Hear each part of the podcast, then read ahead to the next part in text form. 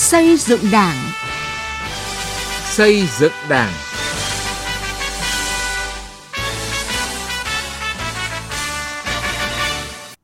Xin kính chào quý vị và các bạn. Chương trình xây dựng Đảng hôm nay có những nội dung sau. 50 đảng bộ trực thuộc Trung ương tổ chức thành công đại hội nhiệm kỳ 2020-2025. Đà Nẵng sửa chữa khuyết điểm, nâng cao vai trò lãnh đạo của Đảng. Đảng bộ tỉnh Hưng Yên khát vọng vươn lên vùng kinh tế trọng điểm Bắc Bộ. Gương đảng viên làm theo lời bác ở Đại học Vinh, tỉnh Nghệ An.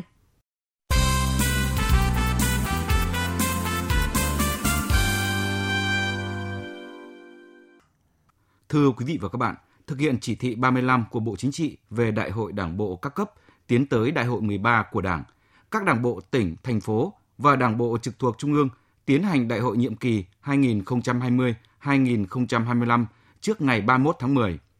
Tính đến nay đã có 50 đảng bộ trực thuộc hoàn thành đại hội. Chỉ còn 17 đảng bộ tỉnh, thành phố, đảng bộ trực thuộc Trung ương sẽ tiếp tục tổ chức đại hội.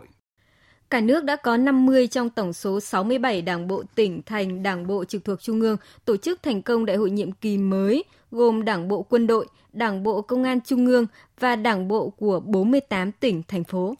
Qua việc tổ chức đại hội cho thấy, các cấp ủy đã bám sát nghị quyết đại hội nhiệm kỳ 2015-2020, kết quả thực hiện nghị quyết trong nhiệm kỳ qua và tình hình thực tế để xây dựng các dự thảo văn kiện, tổ chức thảo luận, tổng hợp ý kiến góp ý vào các dự thảo văn kiện của Trung ương, tập trung vào những vấn đề mới, khó, còn có ý kiến khác nhau, những vấn đề nhân dân và dư luận quan tâm. Dự thảo báo cáo chính trị của các đảng bộ được xây dựng công phu, nghiêm túc, bài bản, qua nhiều bước lấy ý kiến, coi trọng việc tổng kết mô hình mới, cách làm hay, sáng tạo, hiệu quả, tiếp thu ý kiến của các cơ quan chuyên môn cấp trên, nhất là việc xác định mục tiêu, chỉ tiêu, nhiệm vụ trọng tâm, giải pháp chủ yếu trong nhiệm kỳ tới cho phù hợp với quy hoạch, định hướng phát triển chung có tính khả thi cao.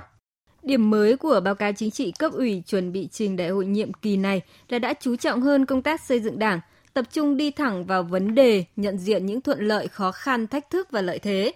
Trong phương hướng nhiệm vụ nhiệm kỳ 2020-2025, mỗi đảng bộ tập trung lựa chọn từ 2 đến 3 nội dung đột phá để thực hiện, tránh tình trạng dàn hàng ngang như trước đây. Qua các đại hội đảng bộ cho thấy, dự thảo báo cáo kiểm điểm của cấp ủy được chuẩn bị trên cơ sở các quy định về chức năng, nhiệm vụ, quy chế làm việc, đánh giá công tác lãnh đạo, chỉ đạo của cấp ủy trong nhiệm kỳ, chỉ rõ những hạn chế yếu kém và nguyên nhân, rút ra bài học kinh nghiệm và đề ra giải pháp khắc phục. Những vấn đề cần quan tâm lãnh đạo, chỉ đạo trong nhiệm kỳ tới. Dự thảo nghị quyết đại hội được chuẩn bị chu đáo, một số đảng bộ có tư duy đổi mới trong việc xác định phương hướng, mục tiêu, nhiệm vụ, giải pháp cho nhiệm kỳ tới, bổ sung vào nghị quyết một số chỉ tiêu mới so với các nhiệm kỳ trước đây. Góp ý vào dự thảo các văn kiện trình Đại hội đại biểu toàn quốc lần thứ 13 của Đảng, hầu hết ý kiến đều nhất trí và cho rằng dự thảo các văn kiện được chuẩn bị công phu, nghiêm túc, khoa học, có chất lượng. Các quan điểm chỉ đạo, mục tiêu, nhiệm vụ, giải pháp cơ bản phù hợp cho giai đoạn 2021-2025, tầm nhìn chiến lược đến năm 2030, mốc 100 năm thành lập Đảng và năm 2045, mốc 100 năm thành lập nước.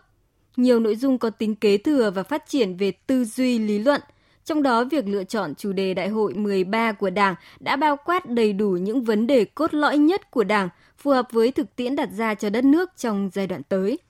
Tổng hợp sơ bộ cho thấy các đảng bộ tỉnh, thành phố đã hoàn tất công tác nhân sự đại hội theo kế hoạch đề ra, bầu ban chấp hành đảng bộ tỉnh, thành phố khóa mới. Tại hội nghị lần thứ nhất, ban chấp hành đảng bộ tỉnh, thành phố đã bầu ban thường vụ, bí thư, phó bí thư, ủy ban kiểm tra tỉnh ủy, thành ủy, trong 48 bí thư đảng bộ tỉnh, thành phố, có 31 đồng chí bí thư tái cử nhiệm kỳ mới, 17 đồng chí bí thư lần đầu trúng cử, 6 đồng chí bí thư tỉnh ủy là nữ, 22 đồng chí thế hệ sinh sau năm 1970, trong đó trẻ tuổi nhất sinh năm 1976 là bí thư tỉnh ủy Hà Giang Đặng Quốc Khánh và bí thư tỉnh ủy Nghệ An Thái Thanh Quý. Theo kế hoạch, từ ngày 19 đến ngày 25 tháng 10 tới sẽ có thêm 7 tỉnh thành khai mạc Đại hội đại biểu Đảng bộ nhiệm kỳ mới gồm Ninh Bình, Hưng Yên, Đà Nẵng, Quảng Ngãi, Lai Châu, Quảng Bình và Đảng ủy khối doanh nghiệp Trung ương. Trong tháng 10 này, 17 đảng bộ tỉnh, thành phố, đảng bộ trực thuộc Trung ương tiếp tục tiến hành đại hội nhiệm kỳ 2020-2025.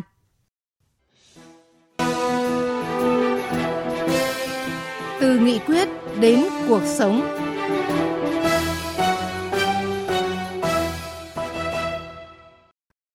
Thưa quý vị, thưa các bạn, thời gian qua công cuộc chỉnh đốn Đảng diễn ra toàn diện và sâu rộng. Công tác xử lý kỷ luật trong Đảng ngày càng kiên quyết, không có vùng cấm, đã góp phần làm trong sạch đội ngũ cán bộ lãnh đạo, nâng cao vai trò lãnh đạo của Đảng. Hơn 3 năm nay, Đảng bộ thành phố Đà Nẵng kiên quyết xử lý các cán bộ sai phạm, tập trung sửa chữa khuyết điểm, từng bước nâng cao vai trò và uy tín của đội ngũ cán bộ lãnh đạo các cấp, ghi nhận của phóng viên Thanh Hà tại miền Trung. Sau khi Ủy ban Kiểm tra Trung ương thông báo kết luận những khuyết điểm của tập thể Ban Thường vụ và một số lãnh đạo chủ chốt nhiệm kỳ 2015-2020, lãnh đạo thành phố Đà Nẵng đã nghiêm túc kiểm điểm, không né tránh trách nhiệm, sửa chữa khuyết điểm. Ngay sau khi Ủy ban Kiểm tra Trung ương nêu ra những vi phạm của các tập thể và cá nhân liên quan,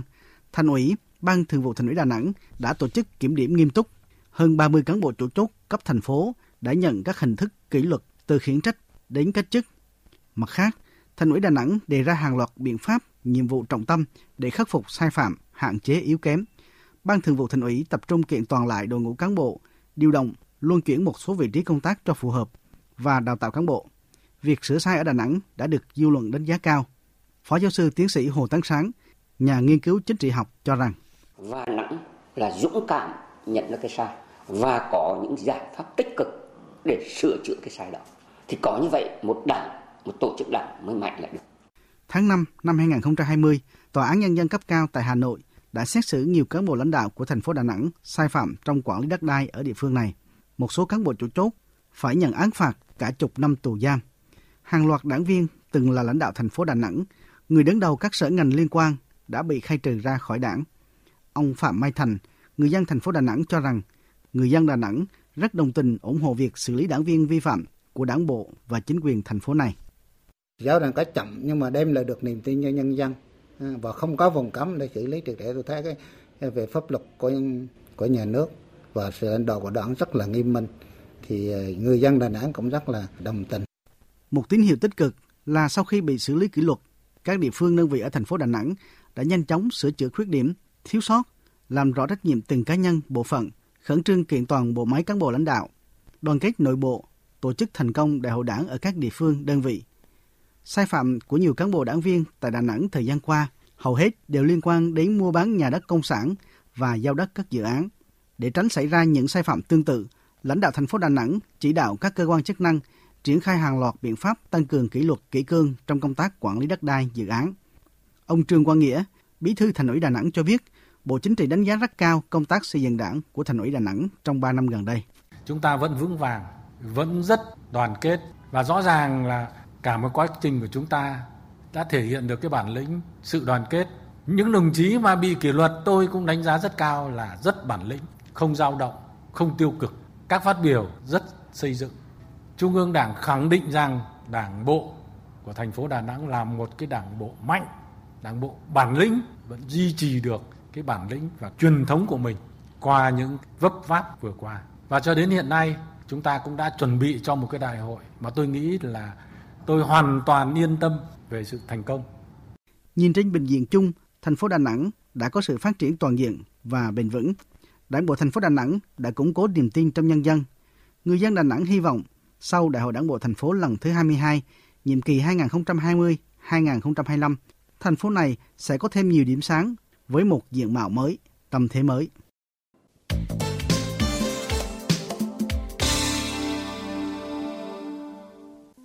Thưa quý vị và các bạn, khu đô thị sinh thái hiện đại với cánh đồng nông nghiệp hàng tỷ đồng và các đoàn xe container tấp nập ra vào các khu công nghiệp sôi động dọc quốc lộ 5 là minh chứng rõ nét của tốc độ tăng trưởng vượt bậc những năm gần đây của tỉnh Hưng Yên. Nếu như sau tái lập tỉnh năm 1997 thuộc nhóm 3 tỉnh có số thu ngân sách thấp nhất cả nước, đến nay tỉnh Hưng Yên trong nhóm 16 địa phương tự cân đối thu chi, ước thu năm 2020 sẽ đạt hơn 14.000 tỷ đồng. Đây là những con số ấn tượng thể hiện sự quyết tâm đổi mới và bứt phá. Trong nhiệm kỳ mới, Đảng bộ tỉnh Hưng Yên đã lựa chọn mô hình tăng trưởng kinh tế xã hội phù hợp để khai thác được tối đa tiềm năng thế mạnh của địa phương. Ghi nhận của nhóm phóng viên Sơn Lâm và Quang Chính. Trong 5 năm qua, tốc độ tăng trưởng kinh tế của tỉnh Hưng Yên đạt bình quân 8,38% một năm. Năm 2019, tổng sản phẩm bình quân đầu người đứng thứ 13 trong tổng số 63 tỉnh thành cả nước. Thu ngân sách của tỉnh đạt hơn 16.000 tỷ đồng, gấp 200 lần so với năm 1998. Để đạt được kết quả đó, nghị quyết Đại hội Đảng bộ tỉnh Hưng Yên khóa 18, nhiệm kỳ 2015-2020 đã xác định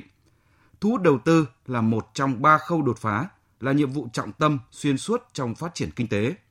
Tỉnh Hưng Yên liên tục đón nhận dòng vốn lớn đầu tư của các tập đoàn lớn như Vingroup,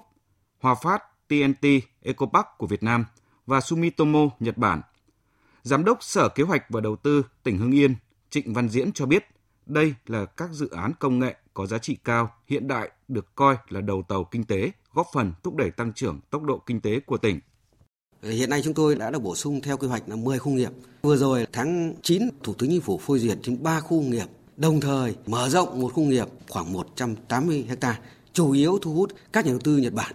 Về cụ nghiệp đã điều chỉnh quy hoạch trong giai đoạn 20 năm, chúng tôi khoảng trên 50 cụ nghiệp và đến nay là có 24 cụ nghiệp, nâng tổng số cái diện tích cho cụ nghiệp là 1.600 hectare. Cái hướng tới ngoài quan tâm đến hạ tầng cho khu công nghiệp, hệ thống đường giao thông kết nối giữa quốc lộ, tỉnh lộ tạo thuận lợi cho nhà đầu tư trong cái phát triển là gắn kết giữa tỉnh Hưng Yên với thủ đô Hà Nội, Hải Dương, Hải Phòng, Quảng Ninh.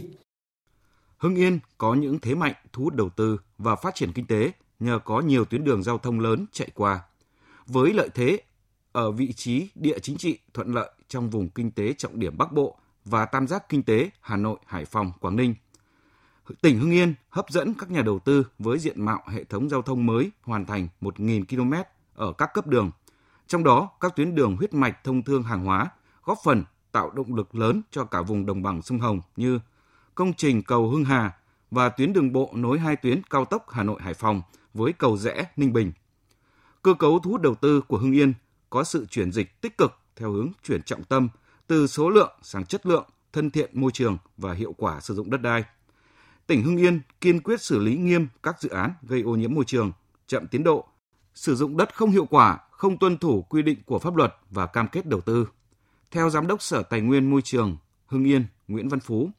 kết hợp hài hòa giữa lợi ích kinh tế từ dự án đầu tư và đảm bảo môi trường cuộc sống của người dân là một nhiệm vụ trọng tâm của Đảng bộ Hưng Yên đang đặt ra trong nhiệm kỳ tới. Chúng tôi tăng cường ngăn ngừa ô nhiễm môi trường, từ chối tiếp nhận các cái dự án sản xuất công nghiệp có quy mô nhỏ, có các công nghệ lạc hậu và sử dụng nhiều những tài nguyên và phát tán lớn những chất có cái nguy hại gây ô nhiễm môi trường. Chúng tôi phải thẩm định chặt chẽ các cái báo cáo đánh giá tác động môi trường, hạn chế tiếp nhận các cái dự án nằm ngoài khu cụm công nghiệp. Đối với các cái khu cụm công nghiệp ấy phải yêu cầu hoàn thiện các cái hạ tầng kỹ thuật về bảo vệ môi trường chỉ được phép hoạt động khi các cái hạ tầng kỹ thuật về bảo vệ môi trường đã được vận hành chính thức. Một trong bốn quan điểm phát triển trong nhiệm kỳ 2020-2025 được Đảng bộ tỉnh Hưng Yên xác định là giữ vững định hướng phát triển trên cả ba trụ cột kinh tế, xã hội và môi trường, ưu tiên phát triển công nghiệp, công nghệ cao, công nghiệp hỗ trợ, công nghiệp sạch, hướng tới đô thị thông minh, thương mại điện tử phát triển, tăng nhanh tỷ trọng kinh tế số trong tổng sản phẩm trên địa bàn – kết cấu hạ tầng phát triển đồng bộ với tầm nhìn dài hạn, nông nghiệp hàng hóa hiệu quả cao, ô nhiễm môi trường, khu công nghiệp, cụm công nghiệp, làng nghề trong nông thôn và lưu vực sông được kiểm soát. Phó Bí thư tỉnh ủy Hưng Yên Nguyễn Duy Hưng khẳng định Mục tiêu của Hưng Yên với tầm nhìn 10 năm ấy, xây dựng Hưng Yên giàu đẹp, văn minh, có công nghiệp thuộc cái nhóm phát triển mạnh của cả nước, thu nhập bình quân đầu người trong nhóm dẫn đầu cả nước. Và chúng tôi cũng quyết tâm xây dựng các khu đô thị lớn, vùng nông thôn mới, kiểu mẫu phấn đấu Hưng Yên cơ bản đạt được các cái tiêu chí để trở thành thành phố trực thuộc trung ương trong vòng 10 năm tới. Dự thảo báo cáo chính trị của tỉnh chỉ rõ năm cái nhiệm vụ trọng tâm với ba cái giải pháp đột phá. Trong đó tiếp tục thu hút đầu tư với công nghệ cao, thu hút những cái doanh nghiệp động lực, những cái tập đoàn đa quốc gia mang tính đầu tàu để thúc đẩy phát triển kinh tế của Hưng Yên gắn với yêu cầu bảo vệ môi trường, bảo đảm phát triển bền vững. Thứ nhất Kinh Kỳ, thứ nhì Phố Hiến. Các khu công nghiệp san sát công xưởng ở Văn Lâm, Mỹ Hào, Yên Mỹ, hàng vạn lao động được tạo việc làm, nguồn thu ngân sách tăng trưởng cao. Gần 5.000 hecta đất vùng bãi ven sông Hồng và sông Luộc ở Văn Giang, Khoái Châu, Kim Động, Ân Thi là nguồn động lực dư địa phát triển sản xuất nông nghiệp hàng hóa gắn với du lịch sinh thái. Nhiều khu đô thị mới, tổ hợp trung tâm thương mại có diện tích hàng trăm hecta với số vốn đầu tư hàng chục nghìn tỷ đồng sẽ được xây dựng trong thời gian tới. Các yếu tố này là cơ sở vững chắc để Hưng Yên phấn đấu đến năm 2025 trở thành tỉnh mạnh của toàn quốc, có công nghiệp phát triển, thu nhập bình quân đầu người trong nhóm địa phương dẫn đầu cả nước. Học tập và làm theo bác.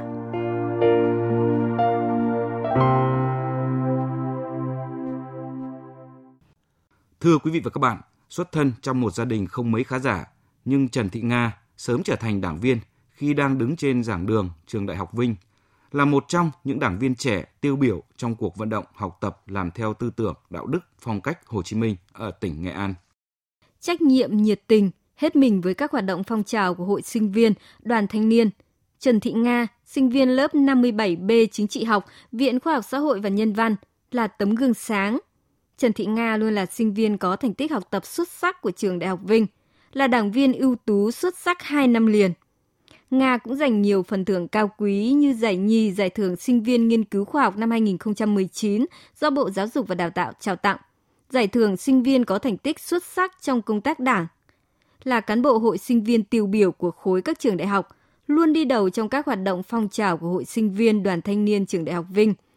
Khi được hỏi về quá trình học tập, công tác và trách nhiệm của đảng viên trẻ, Nga cho biết, vừa là sinh viên thực hiện nhiệm vụ học tập, vừa là một cán bộ hội sinh viên, đoàn thanh niên, bản thân xác định mình cần phải sắp xếp hợp lý thời gian, sức lực, trí tuệ cho việc học và tham gia công tác đoàn hội. Có đôi lúc phải gác lại những công việc sở thích cá nhân của mình cho hoạt động của tập thể vì các bạn sinh viên. Nhưng với Nga, đó là niềm vui, niềm hạnh phúc lớn và em tự nhủ bản thân phải làm thật tốt bởi không chỉ là trách nhiệm đã được các bạn sinh viên tin tưởng giao phó mà còn là sự gương mẫu cần có của một đảng viên. Dưới lá cờ của đảng thì đã cho em động lực rất là lớn để em phấn đấu được như ngày hôm nay. À, em thấy sống trong một cái xã hội hòa bình như thế này, em thấy phải phấn đấu và nỗ lực hơn nhiều hơn nữa để à, xứng đáng với à, niềm tin cũng như là Ờ, những gì mà ờ, thầy cô bạn bè đã tin tưởng và giáo phó cho em xác định là một chủ nhân của tương lai của đất nước thì em sẽ nỗ lực hơn nữa rèn luyện cũng như là tu dưỡng bản thân để ờ, xứng đáng là một đảng viên của Đảng Cộng sản Việt Nam. Khi nhận xét về đảng viên Trần Thị Nga, ông Nguyễn Văn Sang, bí thư liên tri đoàn Viện Khoa học Xã hội và Nhân văn Đại học Vinh cho rằng, Nga không những là sinh viên xuất sắc, đảng viên gương mẫu mà còn là cán bộ đoàn năng nổ nhiệt tình. Cùng với hội sinh viên và nhà trường, tổ chức nhiều hoạt động giúp nhiều sinh viên tìm hiểu về Đảng và phấn đấu đứng vào hàng ngũ của Đảng. Em tham gia rất tích cực trong các cái phong trào đoàn, hội và là thủ lĩnh của sinh viên. Theo nhiều sinh viên cùng học tại trường, Nga không chỉ là cán bộ đoàn xuất sắc mà thực sự là tấm gương để mọi người noi theo. Đảng viên Trần Khánh Hòa, chi bộ khoa chính trị học, Viện Khoa học Xã hội và Nhân văn, Trường Đại học Vinh nhận xét. Em nhận thấy rằng Nga là một đảng viên ưu tú, sự là một tấm gương để ờ, chúng em có thể nói theo. Vừa qua thì Nga đã có rất nhiều hoạt động trong công tác xây dựng và phát triển đảng, có rất nhiều ờ, thành tích rất cao mà không phải là đảng viên nào cũng có thể đạt được. Năng động, nhiệt tình và luôn có định hướng mục tiêu phấn đấu. Đảng viên trẻ Trần Thị Nga sẽ góp phần lan tỏa những điều tốt đẹp cho thế hệ trẻ. Đến đây, thời lượng cho chương trình đã hết. Cảm ơn quý vị và các bạn đã quan tâm theo dõi.